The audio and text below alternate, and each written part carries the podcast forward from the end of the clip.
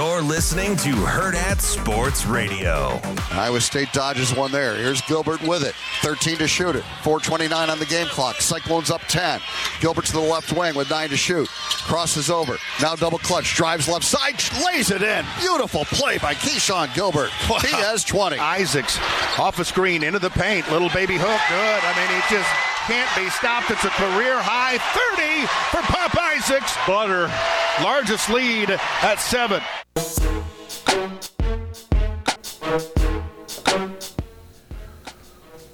Welcome back to Hurrdat Sports Radio here on A M five ninety E S P N Omaha, E S P N Tri-Cities. As we wrap up the show, I want to tell you about our friends at Team Jack, the Team Jack Foundation, currently funding thirteen projects and collaborations with national institutes such as Dana-Farber Cancer Institute, Memorial Sloan Kettering Cancer Center, and Columbia University.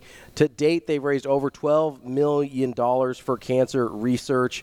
Their focus is on finding better treatments for kids fighting brain cancer and one day a cure. That is the Team Jack Foundation. Make sure you check out everything they are involved with uh, with Team Jack. Joining us now on that Warhorse Sportsbook hotline is C J Moore of The Athletic, covering college basketball. C J, how are you this morning? Doing well. How are you guys doing? We are doing well. So I got to ask you, I don't, I don't think you and I have spoke before, and I do see you've got point guard in your bio. I need you to give me a player comp for your game. Uh, in college basketball right now, probably uh, Tyler Kolick. Okay, all right, that's a good. I like it. All right, facilitator, can score when you need to. Um, C J, speaking of the Big East, let's start there. Obviously, UConn number one in the country. Marquette and Creighton started much higher, have fallen out a little bit Uh, over the course of the season. As you kind of look at this uh, league about two-thirds of the way through the regular season, is there anyone besides UConn in the conference that you look at currently and you say, hey, they've got a good chance or an opportunity to make a deep run in the N C double A tournament?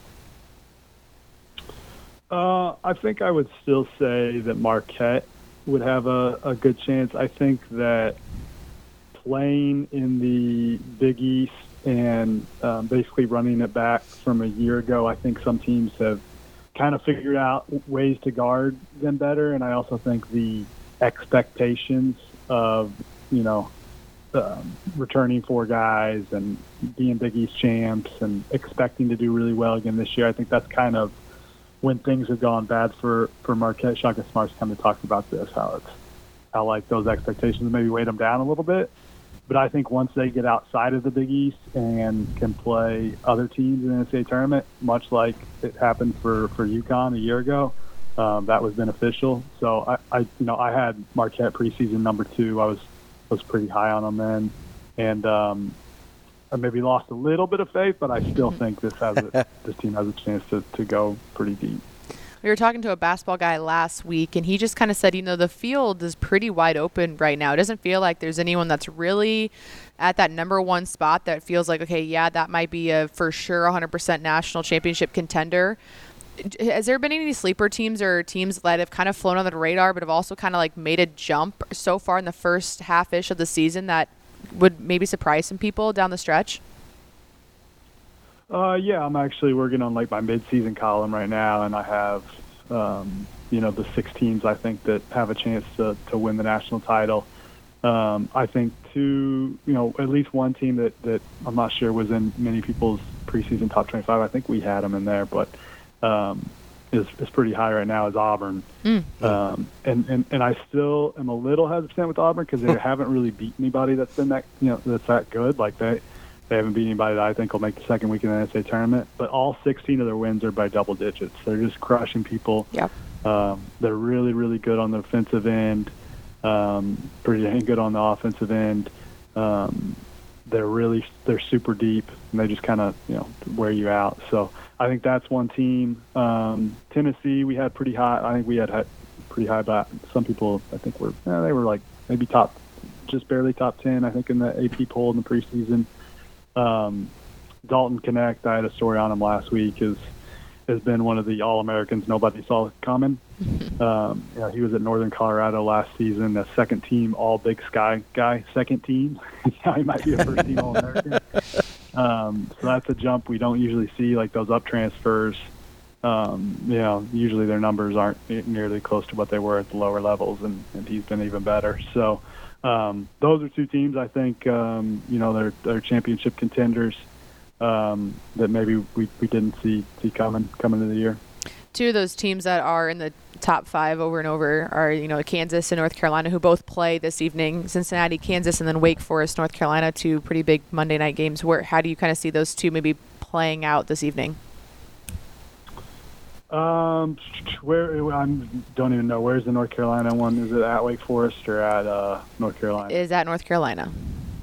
Okay, well, I, I, I think the Heels will win that one. Yep. If, you, if you've been paying attention to uh, the first few weeks of conference play, home road matters a lot. It yep. always does, yep. but it feels like it matters even more this year. But uh, Steve Forbes has a pretty good good team this year. He's he is you know um, kind of the transfer whisperer. He's he's what Fred Hoiberg was back in the day. Mm. Um, it seems like you know whoever Steve gets, um, you know, basically you, you don't pay attention to what they did at the previous school. Guys like Hunter Sallis this year and mm-hmm. and uh, Ashton Reed, who were just you know okay guys off the not even that good guys off the bench at Gonzaga last year. Now, um, you know, putting up huge numbers for him, and um, that's that's a pretty good team. So I, I don't think that's a gimme for, for North Carolina, but uh, I think they win. And then you know you never bet against Kansas at Allen Fieldhouse, right? um, but uh, Cincinnati is is a team that's that's play you know. Well, their record in the Big twelve, I think they're they're two and three. They've mm-hmm. played everybody pretty close, and um, you know their their their three losses are by I'm looking at now four eight points. Three losses by eight points. Yeah. So they played everybody close. Um, they've got a center, and Aziz Bandago is a, mm-hmm. um, just got eligible a few weeks ago. Um, he was at Utah Valley last year, and you know he he could create some problems for Hunter Dickinson with his length and his shot blocking ability, and then. Uh, Jizzle James is, is a guy that's a, a freshman, and um, you know when when he's playing really well as he was, and, you know they play, play B Y U a couple at B Y U a couple weeks ago. Um, he was a big key to that one. So I think that, that could be a relatively close game, but I'm always betting Kansas at yeah. Allen Fieldhouse, especially after a loss. For sure. We're talking with C J Moore of The Athletic. C J, you mentioned your story on Dalton Knecht from uh, Tennessee, and. I, I don't know if people are necessarily aware, at least in you know this part of the country where we focus a lot on a lot of Big Ten and Big East basketball. I'm not sure if they're totally aware of this story, but as you were writing that piece, like, were you able to figure out how this has happened? Because this is a guy that, as a, as recently as like twenty-one twenty-two, had zero interest from anyone outside of Northern Colorado. Like, how did this happen? Well, um, you know, he was a JUCO kid, and, and usually, like, JUCO basketball isn't what it used to be. Like, you know, back in the Larry Johnson days, mm-hmm. um, we'd see some, some guys come from the JUCO level and, you know, end up All-Americans. But um, I think one thing that – well, he was a non-qualifier coming out of high school, so that kind of hurt his, you know, college interest then. And then um, the other thing was when, when he was at North, or at his JUCO, uh, it was when COVID happened, and, and – you know, I think uh, some some guys slipped under the radar then. Mm. And there were a couple high majors that were interested in him when he went to Northern Colorado, but um, I just don't think anybody was willing to pull the trigger. And he was a little, you know, he, he, Northern Colorado was really interested, so he, he just decided to go there. But, um, you know, th- this is a guy that, like, nobody would know about if it weren't for that extra COVID year because he's in his fifth year of college basketball. Usually he'd be eligible by now. Mm-hmm. And, um I, I just think he's he's a guy that like has N B A type skill with his si- with the size. He's a late bloomer. He's six six. Um, Ivan's story, he was five four as a freshman in high school. um, he's super super bouncy, really athletic, um, can score at three levels, and I just think he was on one of those teams that you know it, North Colorado didn't even have a winning record last year, and so nobody really knew about him. But but he. is a very, very talented player, and then you put him around other really good players and put him with a really good coach, and um, it's just kind of been the perfect storm for him. But um, it's it's a cool story to see because, you know, like I said, nobody knew who he was a year ago, and now he's I, I, we just did our midseason All-American teams, and I had him as the first teamer. Mm. C J, we started this interview with a player comp. I want to end it with a player comp as well. Who does Dalton Knecht remind you of in terms of, you talked about his N B A profile. Is there a guy who kind of, he kind of fits the mold of in terms of N B A players? Um, that's tough. I, I, this one might be kind of uh, extreme. Okay. Um, I don't, I'm not saying he, he will become this type of guy in, in the N B A, but but there's some like Paul George.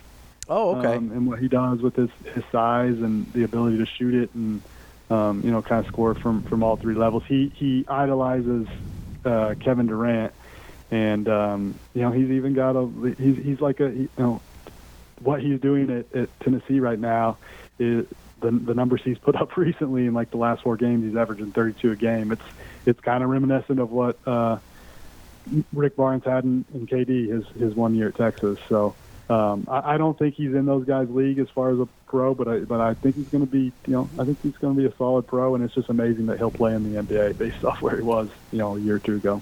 That's C J Moore of The Athletic. C J, we appreciate your time, and hopefully we'll catch up again soon. All right.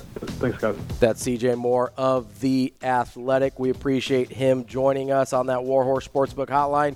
We appreciate Avery filling in the last couple days as Andrew was at his bachelor party, and we'll find out if he's back tomorrow. I think so. I hope so. But Avery, thank you. Of course. It's been a, Thanks a, for having me. It's been a fun couple days. Also, thank you to uh, all our listeners. We appreciate you joining us on a Monday. We will be back tomorrow. I believe it'll be me and Andrew Rogers. We'll see if he survived his Vegas weekend tomorrow on Hurrdat Sports Radio.